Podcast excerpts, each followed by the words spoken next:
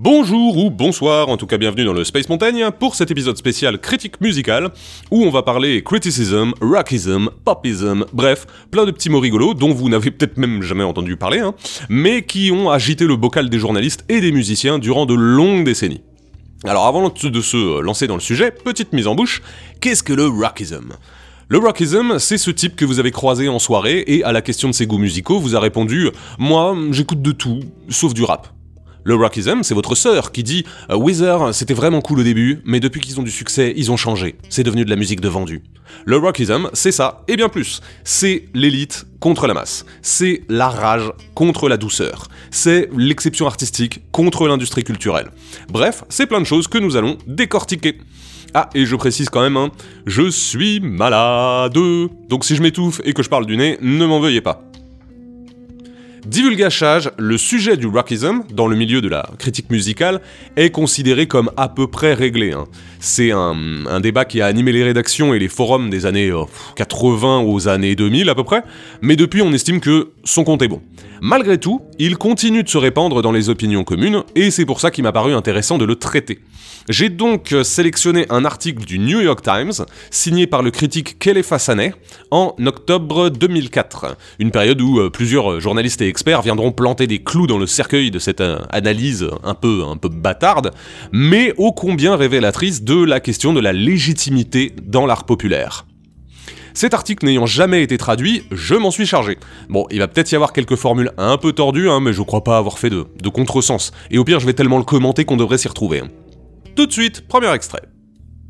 Les mauvaises nouvelles voyagent vite. Les vidéos malaisantes voyagent encore plus vite. Dimanche dernier, l'une des plus populaires était celle du passage d'Ashley Simpson dans le Saturday Night Live, euh, une émission culte aux États-Unis. Hein. Alors que son groupe commençait à jouer, la piste vocale préenregistrée d'une autre chanson se mit à beugler dans les haut-parleurs, et il fut vite trop tard pour rattraper le playback. Simpson se lança alors dans une petite gigue piteusement risible, puis quitta la scène, alors que son groupe, dont certains membres souriaient nerveusement, continuait à jouer. L'une des vedettes les plus populaires de 2004 avait été mise à nu. Mais mise à nu de quoi, en fait?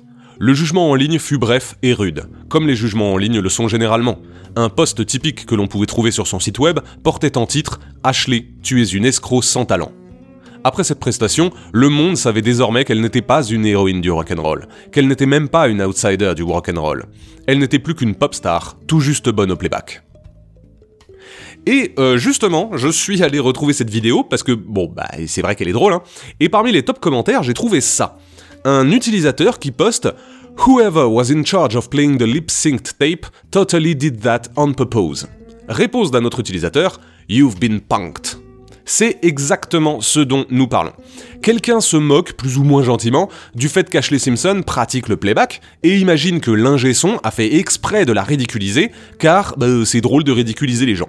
Réponse immédiate, You've been punked. Alors bon, c'est pas traduisible, hein, désolé, mais en gros, ça veut dire euh, tu t'es fait punker, quoi. Sous-entendu, le punk, un style honnête et spontané, est venu à bout de cette comédie qu'est la pop en l'occurrence en euh, l'affichant comme une petite chanteuse de playback. Les critiques musicaux ont un mot pour ce type de jugement. Cet ire qui s'abat sur des idoles propulsées par des producteurs, et qui ne sont donc pas de vieux loups de bar qui passèrent des années à jouer dans des tripots. Un mot pas très élégant, mais utile. Ce mot est rockism. Et parmi les gens, certes pas nombreux mais fort hargneux que ce sujet obsède, rockism est un mot qui déclenche des guerres. Le débat sur le rockism a sérieusement commencé au début des années 80, mais plus les années passent, plus il s'est envenimé. Et aujourd'hui, dans les cercles d'initiés, le rockiste est une espèce qui est fui comme la peste. Un rockiste n'est pas simplement quelqu'un qui aime le rock'n'roll, qui radote à propos de Bruce Springsteen et qui idolâtre des songwriters pouilleux dont personne n'a entendu parler. Un rockiste est quelqu'un qui réduit le rock'n'roll à une caricature, puis qui use de cette caricature comme d'une arme. Le rockism signifie, petit 1, idolâtrer les authentiques légendes du passé, ou les vedettes underground, tout en se moquant des pop stars et des nouveautés. Petit 2, aduler le punk au détriment du disco. Petit 3, adorer les concerts en direct autant que détester les clips musicaux. Petit 4, louer l'interprète hurlant, détester le chanteur en playback. Euh, commence par dresser une petite liste non exhaustive hein, de ce qu'on va détailler euh, au fur et à mesure. Le euh, rockism favorise l'ancien au détriment du nouveau, et, en gros, le naturel au détriment de l'artificiel.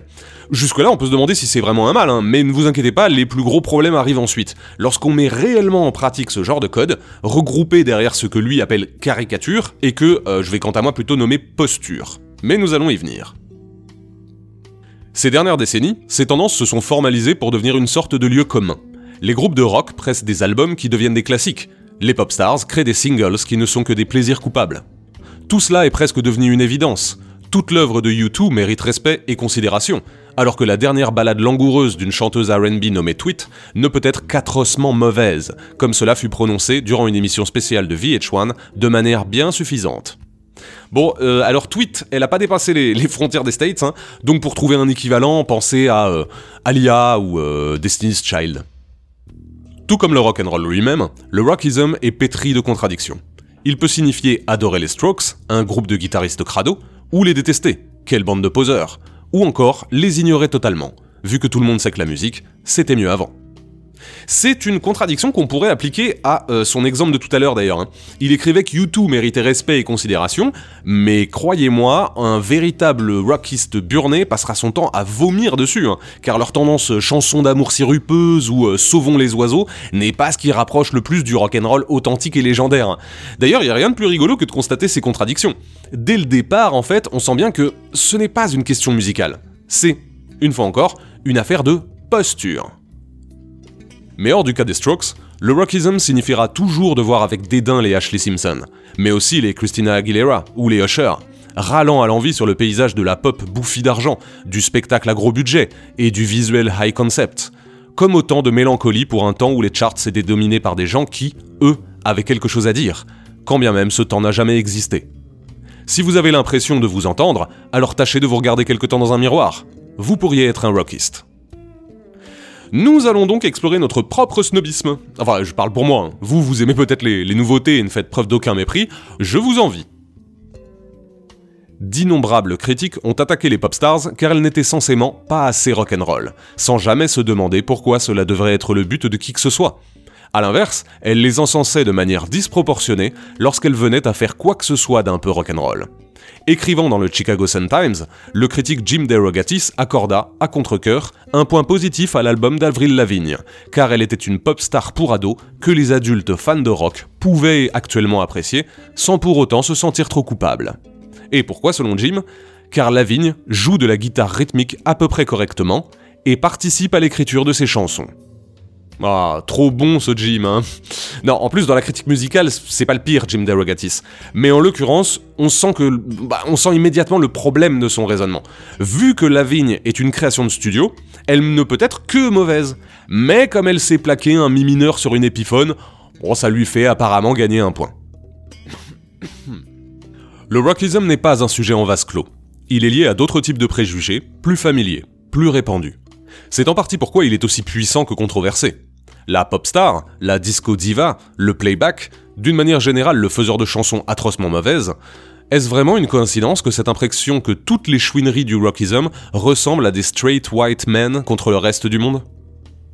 Comme nous l'avons vu lors du retour de manivelle du disco il y a 40 ans, le consensus actuel du rockism semble être plus qu'une idée de comment la musique devrait être faite, mais aussi une idée de qui devrait faire la musique qui devrait être faite. Alors, petite pause. Euh, si on se résume, on commence à voir les distinctions que le rockism opère. Sur euh, l'avant-dernier paragraphe, on a clairement le renvoi créatif-interprète. On a d'un côté le créatif, celui qui écrit ses morceaux et qui sait jouer d'un instrument, face à l'interprète, celui à qui on confie un matériau et à qui on demande de le... Euh, de le personnifier, quoi, en chantant et en dansant. Parce que la création est jugée comme infiniment supérieure à l'interprétation. Évidemment, ça tient pas, hein. personne n'irait emmerder une soprano coloratour en lui disant qu'elle n'a pas écrit son opéra. L'interprétation est un art à part entière. Bien sûr qu'il est différent de celui de la création, mais si on va par là, bah il y a aussi nombre d'auteurs-compositeurs infoutus d'interpréter correctement. J'aime beaucoup Bob Dylan par exemple, mais vous n'allez pas me faire croire que sa voix de canard crevé vous procure des frissons. Il est sûrement très bon créateur, mais bien plus mauvais performeur.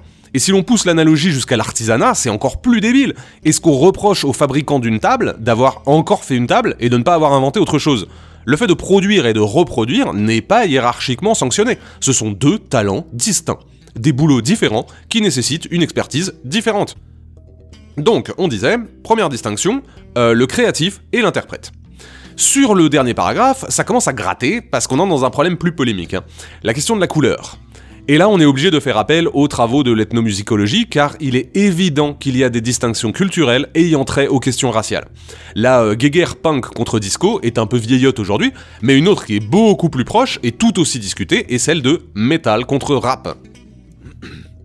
On ne va pas tortiller 107 ans, une bonne partie de la musique populaire qui inonde les charts aujourd'hui est un perpétuel recommencement les euh, charts états-uniens ont dès l'origine été séparés entre le blues et la country, soit la musique de noir et la musique de blanc.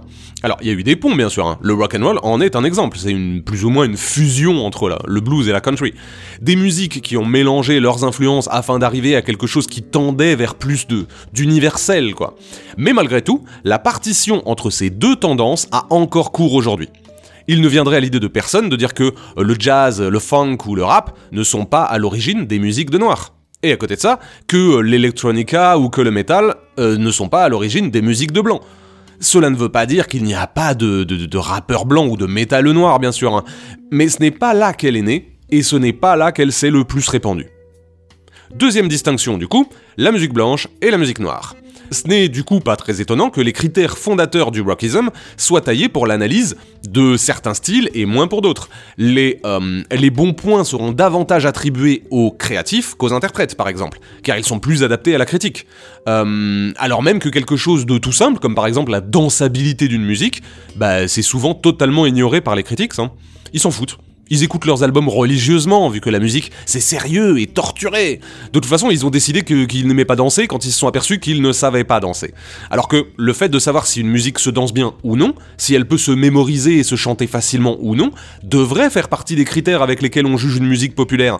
Parce qu'elle est musique populaire. Elle profite donc de ces aspects. Mais les outils qui permettent l'analyse sont ceux du rockism, et donc plus axés sur euh, l'écoute rituelle, sur la, complexité musicale, sur l'authenticité du chanteur, et tous ces trucs qui peuvent avoir leur intérêt, mais pas en théorie musicale globale. Mais bref, je m'avance car euh, sur le travail de la critique artistique et de l'influence du rockism, euh, notamment sur nos schémas de pensée, il va y revenir plus tard. Si vous êtes intéressé, voire obsédé par le rockism, vous en trouverez des traces à peu près partout. Avez-vous remarqué comme ces listes de femmes qui rock ont dérivé un genre en verbe? Rocker a subi une verbalisation qui, toujours, illustre un aspect mélioratif. Vous êtes-vous déjà demandé pourquoi Outkast, The Roots, Mos Def et les Beastie Boys étaient pris bien plus au sérieux que les autres groupes de rap? Peut-être parce que les rock critics adorent quand un crew de hip-hop imite les groupes de rock and roll. Un article récent de Rolling Stone a loué les Beastie Boys pour avoir rageusement résisté à la tendance bling bling du gangsta. Et là, je comprends mieux pourquoi il citait les Beastie Boys, parce que euh, c'est un groupe dont la réputation a sombré depuis Lurette, hein. mais en fait, il explique pourquoi, et il les cite juste après. Rolling Stone a loué les Boys pour avoir refusé les avances du gangsta rap. Bah tiens, le gangsta rap c'est populaire, c'est méchant, c'est sale. C'est rigolo, hein, car le rock'n'roll au départ était vu comme méchant par les parents des gamins qui en jouaient mais d'une manière totalement incompréhensible, lorsque les enfants deviennent les parents, bah ce sont eux qui accusent la nouvelle culture d'être moche, bête et méchante. Comme c'est curieux. Bref, une fois de plus, euh, Sané pointe quelque chose de pertinent. Hein. Que vous aimiez le gangsta ou pas n'est pas la question. Le tout, c'est de savoir qui a le droit de distribuer les bons points. Et en l'occurrence, le journaliste de Rolling Stone a les moyens de dire ce qui est du bon rock'n'roll et ce qui n'en est pas. Et grâce à cette compétence, bah, il peut aller jusqu'à dire ce qui est du bon hip-hop et ce qui n'en est pas. Donc notez dans vos calepins, hein, J-Funk, oui, Gangsta Rap, non. Des haillons du punk rock jusqu'aux couvertures glacées de magazines branchés, le rockism habite notre façon de penser la musique. Cet été, le magazine littéraire The Believer a publié un numéro spécial musique consacré à rien de moins que l'indie rock. Alors indie c'est indépendant. Hein. C'est donc très bien connoté dans le rockism car cela montre qu'on est un esprit libre, qu'on fuck le système, tout ça. C'est euh, d'une manière générale très valorisé hein, car cela va à l'encontre de euh, la création de studio qui serait la marionnette d'un producteur. Avril Lavigne, tout ça. Ça nous fait peur. Mais ne nous y trompons pas, l'indépendant euh, c'est un mythe. Le musicien autonome n'existe plus, et celui totalement indépendant n'a jamais existé. Lance-toi dans la musique avec rien du tout, là, ni manager ou maison de disque, ni plan de carrière ou de prêt à la banque, et tu me diras au bout de combien de temps tu lâcheras l'éponge. Même Joule, modèle d'autonomie dans son, dans son domaine, n'est pas seul au monde, il a au moins besoin d'un distributeur. Il y a deux semaines, dans la section livres du New York Times, une journaliste se remémorait avec joie la venue de Nirvana, un groupe aux guitares puissantes et aux percus encore plus puissantes, retournant sur son passage une Maria Carey gémissante afin de prendre sa place dans les charts. Pourquoi cette passation de place ressemble autant à une agression sexuelle? Et à quel moment sommes-nous tombés d'accord sur le fait que le neo-punk de Nirvana était intrinsèquement plus respectable que le neo-disco de Maria Carey? Maria Carey, Ashley Simpson, même combat. Euh, pour le coup, ça me rappelle un peu son, introduction, ce commentaire qui disait You've been punked. Parce qu'ici, la journaliste semble effectivement très contente que Nirvana vienne faire chuter Maria de sa place numéro 1, alors qu'on comprend pas très bien pourquoi en fait. Et là, c'est ça, le rockism. C'est dit avec tellement d'évidence qu'on a tous l'air de savoir pourquoi c'est une bonne chose. Alors qu'en fait, on n'en sait rien. On ne fait que reconnaître de la légitimité à ce dont on nous a décrit comme légitime. Sans avoir de fond ou d'explication, en fait c'est purement tautologique. On le préfère car on le dit préférable. D'autant qu'en termes de charge furieuse et authentique, bon, on n'a pas le temps pour détailler, mais penser que le punk est un mouvement populaire et spontané révèle surtout sa propre ignorance de la fabrication de ce mouvement, hein, et à quel point les, les codes qui le définissent ont été créés et promus afin de donner un style à un truc qui n'en avait pas, afin de le rendre plus vendeur. Je vous renvoie vers le, le travail notamment de Malcolm McLaren, le manager des Sex Pistols, mais en réalité ça vient de très loin. Andy Warhol, qui euh, avant lui était déjà un promoteur, lançait des tas de groupes et des mouvements. La spontanéité dans l'industrie musicale, c'est pas loin du mythe en fait, hein comme l'indépendance. Mais penser que le punk serait chimiquement pur alors que la pop serait ridicule est une des pierres angulaires de l'article. Le rockism est impérial. Oula, comme il y va. Il réclame l'entièreté du monde musical comme son dû, le rock'n'roll est la section qui n'a pas besoin d'être marquée dans les magasins de musique, une catégorie mal définie de la pop music, qui, en fait, avale toutes les autres. Si vous écrivez sur la musique populaire, vous êtes considéré comme un rock critic, et au Rock'n'Roll Hall of Fame, il y a une place pour les groupes de doo-wop, les chanteurs de folk, les reines du disco, et même les rappeurs. Enfin, vous savez, si tant est qu'ils rock. C'est ce dont euh, on parlait tout à l'heure en fait. Hein. Le rockiste n'est pas sectaire. Il peut tout à fait accepter des gens qui ne font pas de rock, tant qu'ils ont la même posture que lui. On va pas se mentir, on sait bien qu'on trouve le What's Going On de Marvin Gaye dans tous les classements des meilleurs albums, non pas parce que les critiques trouvent délicieusement touchant un vieux type qui geint qu'il faut sauver les enfants sur des nuées de violon, non. C'est simplement que Marvin, il a chanté qu'il aimait bien le sexe et qu'il a été assassiné par son père. Et ça, ça peut rentrer dans les codes rebelles et martyrs du rockism. Encore une fois, ce n'est pas de la musique. C'est une esthétique de l'individualisme, de la crasse, de la non-compromission, le euh, dictionnaire du rock de Mishka Asayas, à ce titre, était édifiant. Il y avait plein d'artistes qui n'étaient pas du tout des artistes de rock, mais qui pouvaient figurer dedans car bah, ils en avaient la saveur. Euh, je me souviens qu'il y avait NTM par exemple. Parce qu'ils dénoncent, hein, la presse a parlé de leurs frasques, ils appelaient à foutre le feu, tout ça. C'est très rockiste compatible. Alors qu'un groupe, lui, euh, qui joue du rock, comme les Hives, a été dégagé du panthéon du rockism parce qu'ils portaient des protections auditives durant leurs concerts. Ils voulaient pas se bousiller les oreilles, du coup, bah c'est pas assez true, c'est pas authentique. Ce sont des poseurs avec des petites oreilles précieuses. Parce qu'encore une fois, le genre est secondaire. C'est une question d'attitude. Le rockism ne partira pas de lui-même. À l'origine, le débat est né lorsque les groupes britanniques se sont mis à questionner le fait qu'une authenticité basée sur de grosses guitares crades était plutôt un problème qu'une solution. Et ainsi vint la New Wave, qui mettait en avant les synthétiseurs et les boîtes à rythme, le maquillage et les costumes. Le rockism étant devenu le signe d'un excès, les anti-rockism se réapproprièrent un terme autrefois ridiculisé, la pop. Les États-Unis ont trouvé plusieurs mots pour définir ce phénomène, mais le rockism semble être le terme parfait pour décrire le retour de bâton anti-disco de la fin des 70s, qui a culminé dans un rassemblement explosif et l'holocauste de centaines de disques de disco. La Boston Tea Party du rockism. Et ça, c'est fou Tellement fou que je vais prendre un peu de temps pour vous en parler, hein, parce que euh, je ne connaissais pas cet événement avant de lire l'article de, de. Alors je vais vous en faire un résumé parce que c'est hilarant et consternant.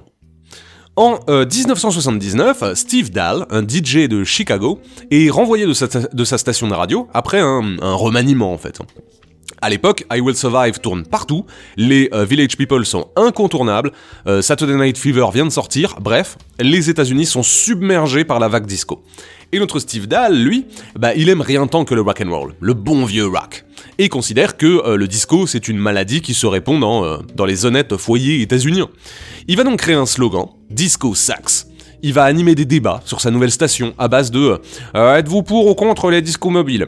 Et ira petit à petit jusqu'à euh, mobiliser des centaines de personnes afin de bloquer des boîtes de nuit et des discothèques, alors que sa sainte parole s'étend dans le pays et euh, finit par conduire à, des escarmouches ou du vandalisme hein, auprès de tout ce qui porte vaguement des, des pantalons pas de def. Le clou de cette période sera lors d'un match important de baseball où Dahl réussit à faire venir environ 50 000 personnes dans un stade qui ne pouvait pas en accueillir autant et à qui il avait demandé de ramener tous les disques de disco qu'il pouvait trouver. Ils les placèrent dans une boîte et ils les firent exploser. Puis tout le monde saccagea le stade et les gradins autour du trou formé par l'explosion. Voilà, voilà Et on a appelé ça la Disco Demolition Night. C'est surréaliste. Comment ne pas y voir un contre-feu réactionnaire, franchement? Elle a disparu à l'époque où on savait faire de la vraie musique. Elle a 10 paru. C'est un podcast musical, alors euh, laissez-moi chanter pour vous amuser. Hein. Euh, surtout moi que ça amuse, mais bref. Euh, du coup, votre truc dégingandé là avec des coupes de cheveux bizarres et des synthétiseurs moches, bah ça mérite bien un petit brasier. Surtout dans un pays où on adore brûler des disques, des livres, des gens. Je vous laisse apprécier le petit clin d'œil historique. Bref, un quasi autodafé musical qui avait pour but de montrer que cette musique, ici, n'avait pas voix à citer le disco était une fraude, une escroquerie, et il fallait qu'il paye pour cette inauthenticité. Euh, il faut pas oublier que le disco émerge en même temps que le punk en plus. Tous les deux sont des produits de la fin des années 70. C'est la même époque. Et eh bah, même si j'adore le punk et un peu moins le disco, bah, il faut bien se rendre à l'évidence. La contre-culture, ici, était en fait parfaitement réactionnaire elle visait à redonner sa pureté au rock'n'roll. Comme le, prog et les musiques de danse étaient passés par là, les rockers s'étaient embourgeoisés, ils jouaient plus mollement et ne bousculaient plus du tout les codes. Ils faisaient plus peur à personne, hein, au contraire, comme on l'a vu avec la, la Disco Demolition Night, les euh, rockers étaient en fait devenus le nouveau mainstream. On ne brûle pas les œuvres des gens qui sont la valeur commune, hein. on brûle au contraire celles du minoritaire ou du petit nouveau, pour se rassurer sur le fait que bah, nous sommes tous d'accord sur qui on peut brimer. Et les rockers, du coup, à ce moment-là, étaient devenus la valeur commune. Du coup, le punk est arrivé en réaction. Une musique de, jeunes révoltés qui ne savent pas jouer de leur instrument, mais on s'en fout. L'important, c'est l'authenticité, la rage, la pureté. Et c'est cyclique, hein. La période punk, c'était les Ramones, mais à l'époque où Sané écrit son papier, on est plutôt dans l'ère post-Nirvana, qui est exactement la même dynamique le punk venait remettre de la guitare crasseuse pour renverser le, disco et ses paillettes, bah le grunge fera pareil 12 ans plus tard euh, pour dégager la new wave et ses synthés. L'avènement du punk, dans la fin des années 70, c'était une vraie révolution musicale. Pas révolution dans le sens où on invente quoi que ce soit, hein, non. Révolution dans le sens où on revient à l'emplacement initial. Le punk, c'est du rockabilly avec les cheveux sales. Dans les années 90, le paysage musical états-unien n'était plus celui d'un champ de bataille entre Nirvana et Maria Carey, si tant est que cela fut le cas un jour. C'était un monde fracturé, débordant de pop stars adolescentes, de RB doucereux, de chanteurs country qui remplissaient des stades, et surtout, au-dessus de tout ça, de rappeurs. Le rock'n'roll n'était plus qu'un genre, parmi d'autres. Pourtant, beaucoup de critiques n'ont pas eu l'air de s'en apercevoir. Le rock'n'roll ne domine plus le monde désormais, mais de nombreux journalistes semblent faire comme si c'était toujours le cas. Les règles de l'art, encore aujourd'hui, semblent se résumer à Petit 1, se concentrer sur la création d'albums, pas de singles. Petit 2, s'afficher en tant qu'amateur révolté, pas en tant que professionnel de l'industrie. Petit 3, donner aux auditeurs la vérité qui dérange, pas ce qu'ils attendent qu'on leur serve. Sané reprend ici, et sûrement à dessein, l'avis du euh, légendaire critique Robert Christgau, qui est aussi adoré que détesté dans la profession. Et non, je ne vous donnerai pas mon avis sur lui. Euh, Chris Gow disait dans ce, débat que pour lui, le rock exprimait des vérités alors que la pop exprimait des mensonges. Donc comme d'habitude chez Chris Gow, ses idées sortent littéralement de son slip et ne nous aident pas à y comprendre quoi que ce soit. Zut, j'ai donné mon avis. Bon. Euh, une autre pensée bien plus éclairante, et qui va euh, parfaitement avec l'article de Sané en revanche, c'est celle de Douglas Walk, qui, dans le Seattle Weekly, écrivait qu'en fait, on pouvait résumer le rockism comme le fait de traiter le rock comme normatif qu'en gros, euh, les rock critics faisaient du rock l'étalon commun, la base sur laquelle on allait analyser tout le reste. C'est tout simple, hein, mais je suis pas loin de penser que c'est la meilleure définition du phénomène en fait. Le rockism prend le rock comme le genre neutre par excellence, et tout ce qui va être analysé ensuite le sera au prisme du rock. En termes de critique d'art, c'est brillant. Hein. Je m'excite tout seul depuis tout à l'heure parce que c'est un sujet qui me passionne, mais j'espère que j'arrive à vous transmettre un peu de ce feu, car en fait, ce dont on parle là, ce n'est pas que de rockism. C'est applicable à plein d'autres champs de l'art, et même de nos jugements en général. Alors, comme Walker l'avoue lui-même, c'est pas suffisant pour épuiser le sujet, hein. donc en plus d'être normatif, voyons ce qui le caractérise d'autre en reprenant l'article de Sané. Célébrités éphémères, faiseurs de hits fugaces, habitués du playback, vous êtes priés de dégager. Et tout comme les partisans anti-disco du quart du siècle dernier, qui pestaient contre la dégénérescence du nouvel ordre musical, en partie car le disco était très étroitement lié aux cultures noires reggae, les critiques actuelles pestent contre la corruption des excès du hip-hop. Bien avant que Sean Combs devienne Puff Daddy, on entendait déjà que le hip-hop conventionnel était trop flashy, trop grossier, trop violent, trop risible, contrairement, bien sûr, à toutes nos stars de rock besogneuses qu'on admirait tant. Voilà bien l'un des aspects les plus pernicieux du rockism. Il arrive même à rendre le rock'n'roll chiant. Euh, on y revient, mais c'est à noter. Hein. Sa phrase entre parenthèses là sur le disco qui est étroitement lié aux cultures noires et gays semble ne pas y toucher, mais elle est importante. Évidemment que les antidiscos ne sont pas uniquement des rassemblements racistes et homophobes, hein. mais il serait inconscient de ne pas prendre en compte la composition culturelle conflictuelle qui s'y dessine. Parce que la musique, d'une manière générale, c'est peut-être un cri qui vient de l'intérieur, mais elle ne vient pas de n'importe quel pays, de n'importe quelle couleur. Lorsque je défends ma musique contre celle des autres, je dis plus qu'un simple attrait auditif. Je parle aussi du monde que je souhaite, et comme on l'a déjà dit au début, je parle aussi d'à qui j'accorde le droit de créer. Créer ce que je juge comme étant de l'art euh, légitime et bénéfique. Et du coup, je peux aller jusqu'à brûler les disques de ceux que j'estime ne pas être dignes de créer de l'art légitime et bénéfique. Mais un commentateur l'avait déjà signalé, il est plus facile de se plaindre du brockism que de s'en débarrasser. Il est impossible de battre le brockism car le langage de la lutte vertueuse est le langage même du brockism. Vous pouvez toujours arguer que le hip-hop féministe protéiforme de Christina Aguilera est aussi radical que le punk rock des années 70, mais alors vous n'avez pas vraiment résolu les vieux problèmes du rockism, à savoir qui est le plus radical entre les deux? Vous n'avez fait que répondre à de nouvelles questions. Ah. Alors ça, c'est super intéressant, et ma traduction ne lui fait sûrement pas honneur, donc je vais euh, paraphraser. Ce que Saner veut dire euh, ici, c'est que vouloir combattre le rockism se fera toujours avec ses propres termes. Car si ce que vous souhaitez, c'est appeler à considérer l'art juste et justifié, alors vous le ferez toujours avec les mêmes outils que le rockism. Du coup, il possède une forme d'imbattabilité. Oui, ce mot n'existe pas, mais il est rigolo. Euh, si vous avez besoin du langage de votre adversaire pour le vaincre, vous jouez déjà un peu son jeu. Ça revient à vouloir passer l'aspirateur sur son aspirateur. Ou à retirer un clou qui serait planté sur votre arrache-clou. Je n'ai aucune idée de ce que je raconte. Bref, euh, le raisonnement se mord la queue. Oui, bah c'était beaucoup plus simple dit comme ça. Bon. Euh, il empêche d'aller voir ce qui se passe ailleurs, puisque, bah, normativité toujours, on analyse les nouveaux produits à l'aune de ce que le rock a fixé comme maître étalon. C'est pour ça qu'on se retrouve sans cesse avec des artistes qui seraient les, nouveaux Radiohead par exemple. Les nouveaux machins, les nouveaux trucs sont de fait tellement nouveaux qu'il faut les comparer à des vieux. C'est curieux. C'est également comme ça qu'on crée une galaxie du rock qui va appliquer des codes euh, dans le monde entier. Qu'on est capable de balancer des conneries du style que, je sais pas moi, Arthur H est le Arnaud français, qui est lui-même le Tom Waits belge. Quand même leurs musiques n'ont rien à voir, hein, par le fait qu'ils ont la voix pétée. Bah à ce stade, euh, Patrick Bruel c'est le nouveau Captain Beefheart. Hein. Le défi n'est pas tant de remplacer la vieille liste des plus grands albums de rock par une nouvelle liste des plus grands singles de pop, même si cela serait un changement de perspective intéressant. En fait, il s'agit bien plus de trouver un moyen de penser un paysage musical mouvant où il est impossible de distinguer totalement les classiques et les plaisirs coupables. Le défi est d'accepter que des clips, des émissions ou des visuels peuvent être aussi intéressants et aussi influents qu'un bon vieux disque à papa. J'ajouterais même, euh, concernant les bons vieux disques à papa, Qu'en musique, comme souvent en création culturelle, bah les bouteilles vieillissent bien.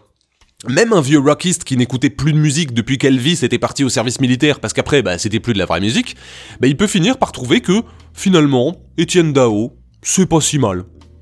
Parce qu'avec le temps et l'habitude, bah, tout finit par devenir plus agréable, moins choquant pour l'oreille. En tout cas, tolérable comparé à la musique d'aujourd'hui qui est vraiment un truc de dégénéré. Et aujourd'hui, même des gens qui ont toujours trouvé que le rap c'était nul, finissent par défendre l'école du micro d'argent, car à cette époque au moins on savait faire du vrai rap avec de vrais textes. Nous sommes tous aigris et nuls en fait. Hein. C'est pour ça que passé 30 ans, il faut se forcer un peu. Et aller écouter euh, Migos ou Camila Cabello, rien que pour avoir l'impression de ne pas être un vieux con. mais plus largement sa manière de confronter le rock et la pop dans son article, et euh, ce qui me paraît vraiment passionnant, car c'est plus ou moins ce qui a fini par se passer en fait. Hein. Car qui dit clivage, clivage produit par le rockism, hein, dit ennemi. Et une némésis, le rockism en a trouvé une parfaite, le popism. Il n'en parle pas dans son article, alors je vais le faire. Hein. Le rockism a engendré un, un enfant rigolo. En gros, au départ, le popism est presque une insulte. C'est un moyen de railler les admirateurs BA de musique facile ou sucrée, les amateurs de pop, quoi.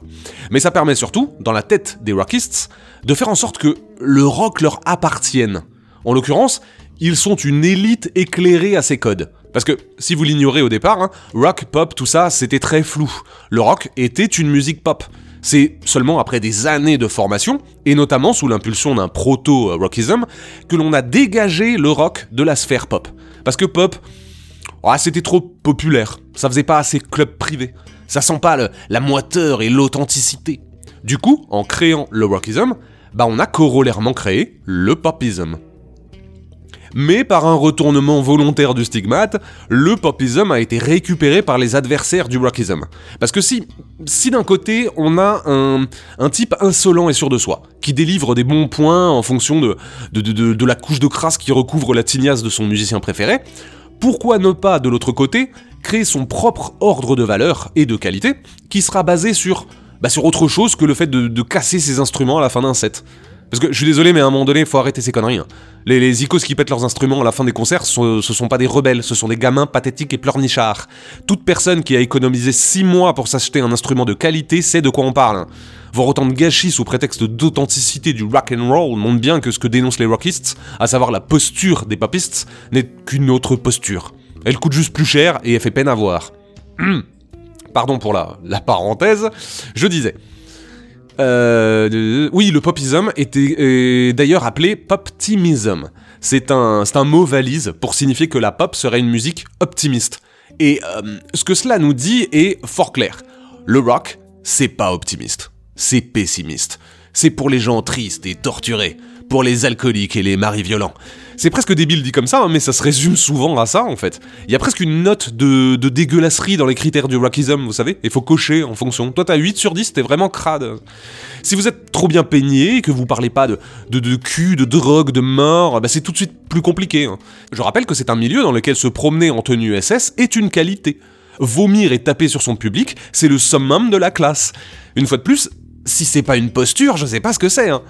Une posture un brin infantile en plus. Hein. Je me souviens d'un papier qui avait fait grand bruit lorsque le critique Lester Bangs avait rencontré Lou Reed. Alors Lou Reed, si vous ne connaissez pas, bah déjà c'est pas grave. Euh, au départ, c'est un des fondateurs du Velvet Underground, un groupe monté par Andy Warhol, et euh, probablement le groupe le plus surestimé de la planète rock d'ailleurs, hein, qui a notamment bénéficié d'un lobbying intense dans le but de le faire passer pour beaucoup plus important musicalement qu'il ne le fut en réalité. Hein. Alors, à tout seigneur, tout honneur, le Velvet a été très important, mais sur une chose, sur la mythologie du rock, sur la, la création du héros déglingué, du rock pris comme art. Mais en termes de composition, c'est pas Jojo. Bon, n'importe quel rockist vous sortira la citation éculée du euh, Il n'y a peut-être que 100 personnes qui ont acheté le premier album du Velvet Underground, mais ces 100 personnes ont toutes monté un groupe. Ouais, enfin, vu la majorité de ce qui en est ressorti, c'était peut-être pas la peine.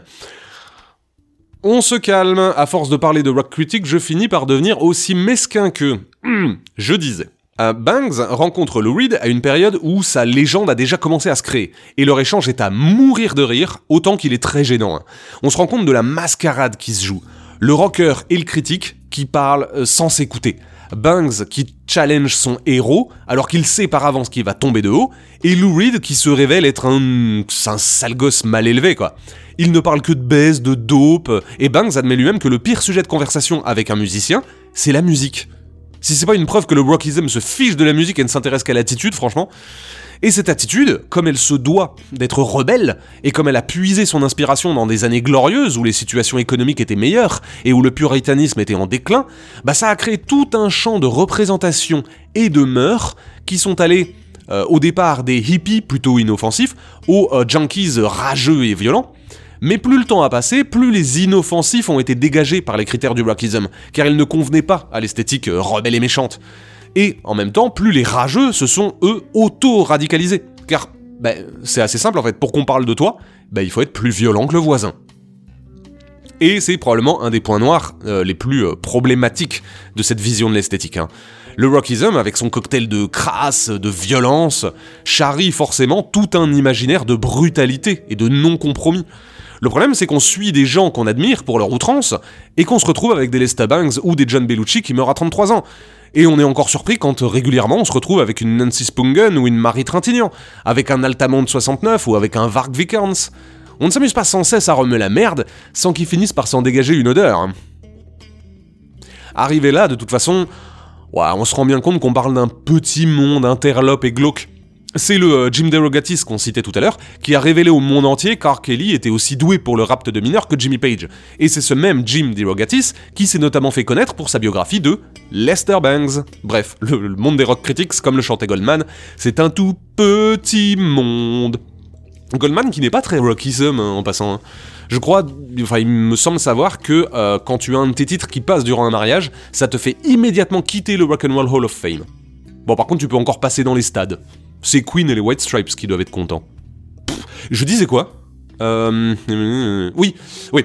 Euh, à un moment donné, il faut peut-être s'interroger non pas seulement sur ce que le rockism représente en termes de pure critique d'art, mais également ce qu'il véhicule et ce qu'il encourage auprès des artistes et des fans. Parce que lorsqu'on promeut quelque chose, on le permet un peu. Et le papier de Banks montre bien cette euh, attraction-répulsion de l'artiste et du critique, qui en l'occurrence sont tous les deux un peu fans de l'autre. Bref, c'est un bordel total, que euh, forme le petit monde du rockism. Mais qui possède des qualités, hein, bien sûr, parce que je dis beaucoup de mal depuis tout à l'heure, mais la plupart des artistes que je cite sont des artistes que j'aime. Mais bon, qui aiment bien châtie bien, hein, et surtout, comme le montre Kelly Fassanet depuis le début, critiquer n'est pas détester. Au contraire, il faut inventer de nouvelles formes de critique. Surtout que, et à un moment donné, il faut se rendre à l'évidence, le glorieux temps du rock and roll, il est fini. On peut commencer à en tirer des constats et des bilans. Hein. Tout bien considéré, le problème du rockism n'est pas qu'il est dans l'erreur. Toute critique peut être dans l'erreur parfois, et certains critiques sont dans l'erreur la majorité du temps. Je me demande bien de qui il parle. Le problème profond du rockism est qu'il est aujourd'hui radicalement déconnecté de la manière dont la majorité des gens écoutent de la musique. Êtes-vous vraiment en train de réfléchir à la distinction art légitime contre plaisir coupable lorsque vous écoutez la radio? Dans un monde où la majorité des auditeurs écoutent de la musique en sélectionnant aléatoire sur un iPod de 40 Go, il y a probablement des choses plus inquiétantes que quelqu'un qui chante en playback durant le Saturday Night Live, ou qu'un rappeur qui en fait des caisses avec son bling bling. Les bons critiques sont de bons auditeurs, et le problème du rockism est qu'il interfère avec la manière dont on écoute de la musique. Et c'est entièrement vrai. Mais, euh, une fois de plus, c'est à cause de cette histoire de posture dont nous parlons depuis le début, hein, agrémentée de la position normative prise par le rock. Du coup, les critiques se retrouvent dans l'incapacité de juger intelligemment des musiques qui ne cadrent pas avec leur grille d'analyse.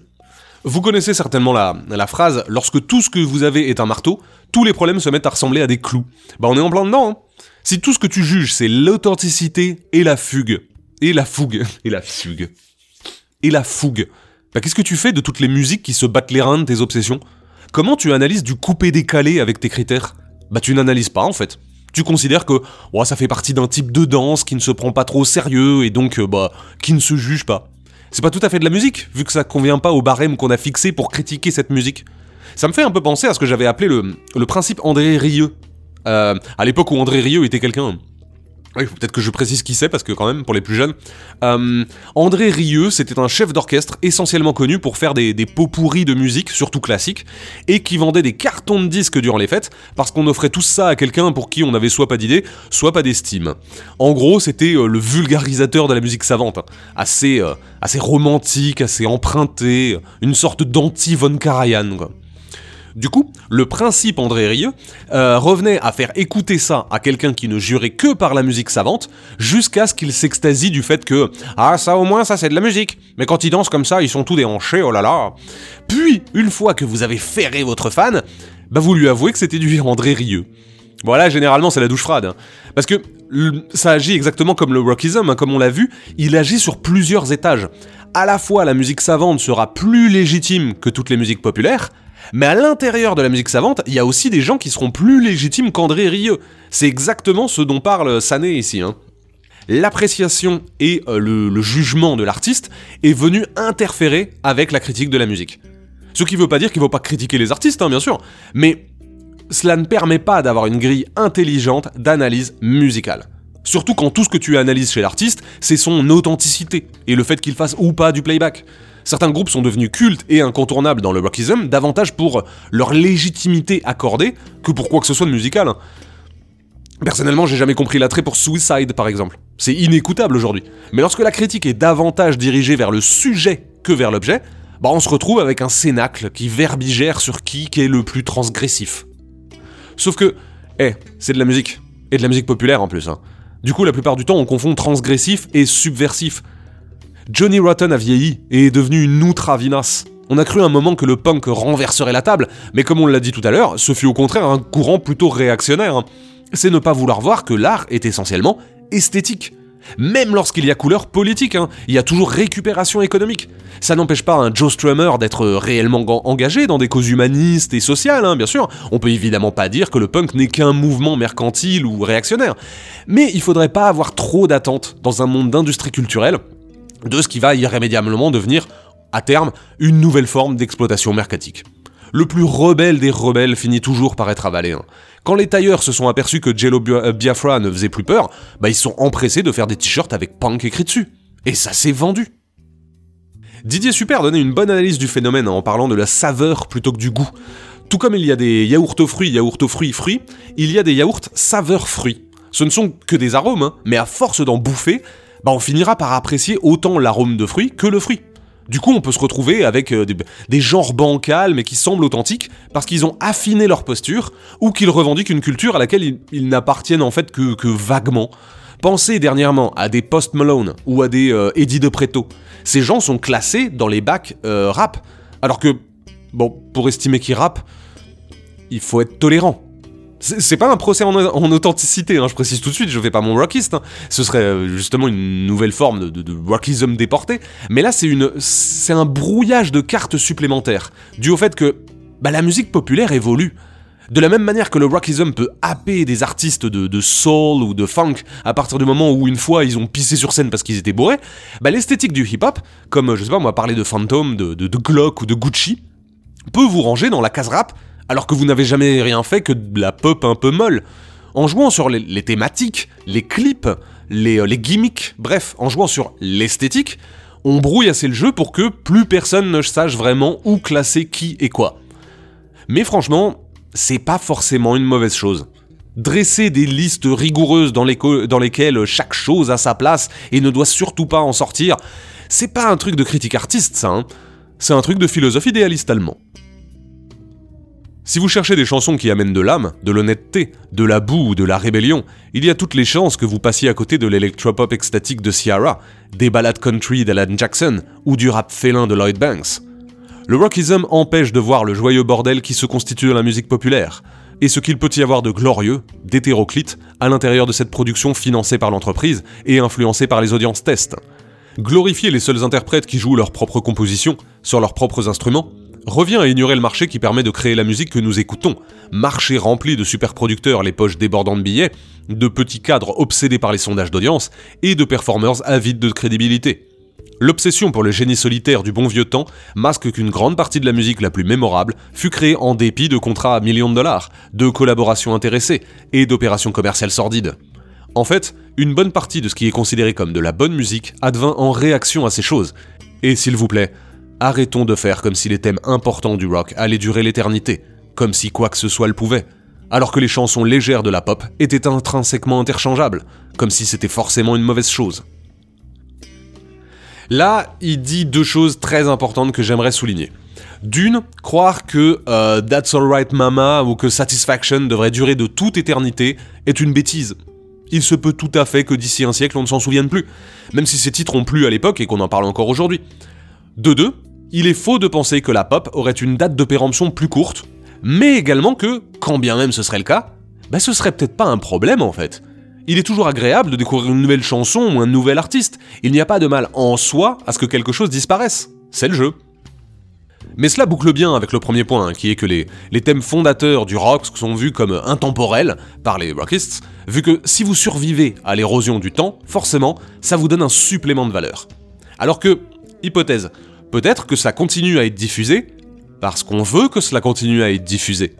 Rien ne dit que la qualité d'un morceau suffise à le rendre pérenne, hein, vu que ce morceau, je veux dire une bêtise, hein, mais si personne ne le diffusait, bah on l'oublierait.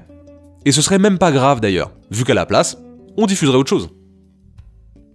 Cela ne veut pas dire que nous devons cesser de parler d'Ashley Simpson, ou que nous devons arrêter de diffuser l'extrait de sa petite gigue, vu qu'il s'agit peut-être de la vidéo musicale de l'année. Mais cela signifie que nous devrions arrêter de prendre pour un acquis que la musique n'est plus aussi bien qu'avant. Tout comme nous devrions arrêter de nous montrer choqués que les critères de rock des années 70 ne soient plus les critères de jugement d'aujourd'hui. Cela ne fait aucun doute que nos obsessions et nos comparaisons seront de plus en plus désuètes et incohérentes au fur et à mesure que l'état de l'art de la musique pop évolue les auditeurs, comme les critiques, ne peuvent guère faire plus que lutter à contre-courant. Mais nous devrions cesser de vouloir faire entrer les jeunes vedettes dans de vieilles catégories. Nous avons beaucoup de nouveaux territoires musicaux à arpenter, et beaucoup de nouveaux préjugés à inventer. Conclusion. Le rockism est un ensemble de jugements s'appliquant mais non circonscrits à la critique musicale, basé sur un ensemble de distinctions arbitraires revendiquant une vision normative de la musique populaire. Ou plus simplement, le rockism est un truc de poseur. Non, bon, respectons le thème. Euh, c'est avant tout une analyse de la posture de ces sujets. Le rockism a cela de particulier qu'il euh, relègue la musique au second plan et euh, s'intéresse beaucoup plus aux intentions et aux attitudes de ces sujets. Le problème de cette pratique, c'est qu'elle crée des critères qui ne s'appliquent qu'en fait qu'à des styles très restreints et qu'elle perd toute pertinence dès que vous tentez de faire une analyse musicale rigoureuse. Elle se base de fait sur des distinctions profondes. Une distinction selon l'authenticité, entre le vrai et le faux, entre l'indépendant et le subordonné, entre le rebelle et le produit, et une distinction selon l'origine, entre les anciens et les nouveaux, entre les normes et les marges, entre les dominants et les dominés. De plus, elle est aujourd'hui complètement dépassée, car elle cultive comme la norme une esthétique qui est marginale depuis longtemps. Le rap est le plus gros vendeur musical depuis des années, ce n'est plus une sous-culture. Ou alors il faudra accepter que c'est une sous-culture mercatiquement dominante. En fait, la phrase la plus importante du papier de Khalifa Sané, je pense, c'était Le rock ne domine plus le monde désormais, mais de nombreux journalistes semblent faire comme si c'était toujours le cas. La période où le magazine Rock Folk voulait dire quelque chose est terminée depuis si longtemps qu'on se demande si elle a existé. Sans plaisanterie, j'ai dû aller voir si le magazine existait encore, et là, en ouvrant le site officiel, je tombe sur leur dernier podcast, C'est quoi être punk? en 2020 C'est fini les mecs. Arrêtez. C'est fini. J'ai maté vos couves et la moitié montre des gens morts depuis plus de 20 ans. C'est de l'acharnement musical. Le rock and roll est alité. Et à un moment donné, il faut déconnecter une tendance qui n'allait de toute façon pas durer l'éternité. Il faut s'y faire à l'idée. Lou Reed était mort 30 ans avant de mourir. Lester Banks était mort 30 ans avant Lou Reed. C'est fini. On solde les comptes. Oui, rock'n'roll, tu as été putain de cool. Mais là, il faut lâcher l'affaire. Tu as fait partie de l'histoire. Ton temps est venu. Voilà. C'est fini. Et je vous propose, parce que je trouve que ça a été un peu court, de euh, terminer sur les pensées confuses et flinguées, mais ô combien rockists, de Lester Bangs. Lou Reed est mon héros, parce qu'il incarne les choses les plus déglinguées que j'ai jamais pu imaginer. Ce qui, sans doute, ne témoigne que de mon manque d'imagination. Le déglingué fut le mythe héroïque au centre des années 60. Vivre vite, jouer aux méchants, tout saloper, mourir jeune. Ce qui était en partie lié à la non-existence absolue de héros réels, objectif, honnête et droit. Moi-même, j'ai toujours voulu imiter le pire enfoiré autodestructeur du coin, aussi longtemps qu'il agissait avec une certaine classe. D'où Lou. Se défoncer par procuration à diverses formes de conduite déviante compensait quelque peu la vacuité de nos propres vies, tristement normales. C'est comme ne jamais vouloir voir la réalité. C'est trop glauque d'observer quelqu'un s'injecter une quelconque merde et devenir tout bleu. Ce n'est pas la même chose que d'écouter des disques. Je vous retrouve très vite